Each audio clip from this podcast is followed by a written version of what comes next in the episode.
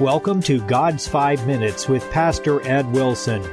Reach him at God's Five Minutes at gmail.com. Now, here's Ed Wilson with God's Five Minutes. Hello, friends. The Gospels record the story of Jesus being at the feast Matthew prepared to celebrate his conversion. Now, while he was urgently requested to come to heal a 14 year old girl, Matthew 9, Behold, a woman which was diseased with an issue of blood twelve years came behind him and touched the hem of his garment. For she said within herself, If I may but touch his garment, I shall be whole. But Jesus turned him about, and when he saw her, he said, Daughter, be of good cheer, thy faith hath made thee whole. And the woman was made whole from that hour.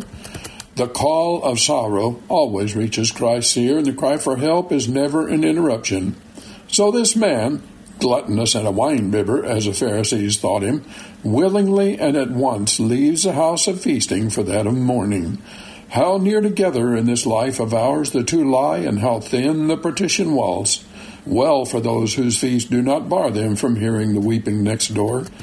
As the crowd accompanies Jesus, his hasting love is for a moment diverted by another sufferer.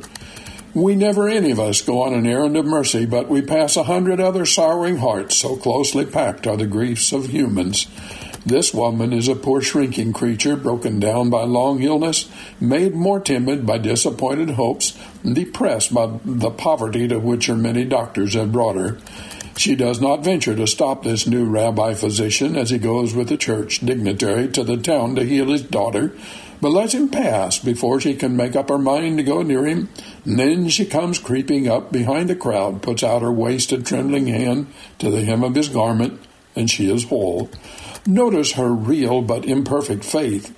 There was unquestionable confidence in Christ's power and very genuine desire for healing, but it was a very ignorant faith. She believes that her touch of the garment will heal without Christ's will or knowledge, much less his pitying love having any part in it.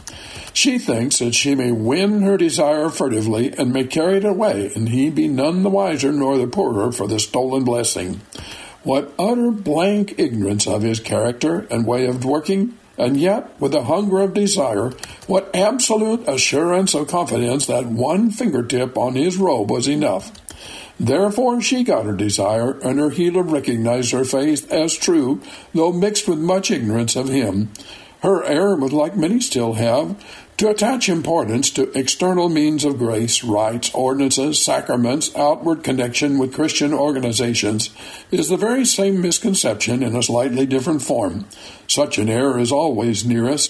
It can corrupt the simplicity and spirituality of Christian worship and needs to be strenuously resisted. But we must also remember that along with this clinging to the hem of the garment instead of to the heart of its wearer, there may be a very real trust a poor soul clasping a crucifix may also be clinging to the cross. A devout heart kneeling for a ritual performance may see past the minister to the face of Christ. This woman wanted health. She didn't care much about the healer. She would have been quite content to have had no more to do with him if she could only have stolen out of the crowd cured. But this story, which started with a desire for nothing more than to get rid of a painful disease, started a process which turned a life into a peaceful, thankful surrender of the cured self to the love and service of the mighty healer. Feminine modesty, poor health, her special disease, all made her wish to hide herself. But Christ forces her to stand out before all the crowd, and there, with all eyes upon her, cold, cruel eyes, some of them, to conquer her timidity and tell all the truth. He did it for her sake, not his. At one moment she reaches out a trembling invalid. At the next, she falls at his feet, a confessor. He wants to be the healer of our needs too, and thus to pour into our hearts, in answer to our secret appeal, the health of his own life and the blissful consciousness of that great salvation which makes the tongue of the dumb to sing. Have you talked to him today? You have been listening to God's Five Minutes with Pastor Ed Wilson. Reach him by email at godsfive minutes at gmail.com. Tune in next time to hear more encouraging thoughts from God's Word on God's Five Minutes with Pastor Ed Wilson.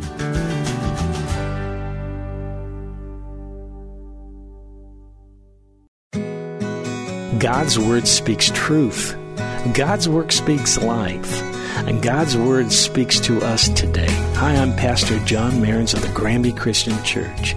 Each week we explore God's Word together on In the Shadow of Your Wings, a radio broadcast on KNEO. Tune in each Saturday at 6:45 p.m. to hear the show. And if you ever miss it, you can always view the archive online at kneo.org. We also have the program available as a podcast as well, so you can listen anytime, anywhere. It's available from Sky High Podcast Network. I invite you to check out the show and learn more about our incredible God and how He cares for you. You can trust Him, you can depend on Him, and you can rest in the shadow of His wings.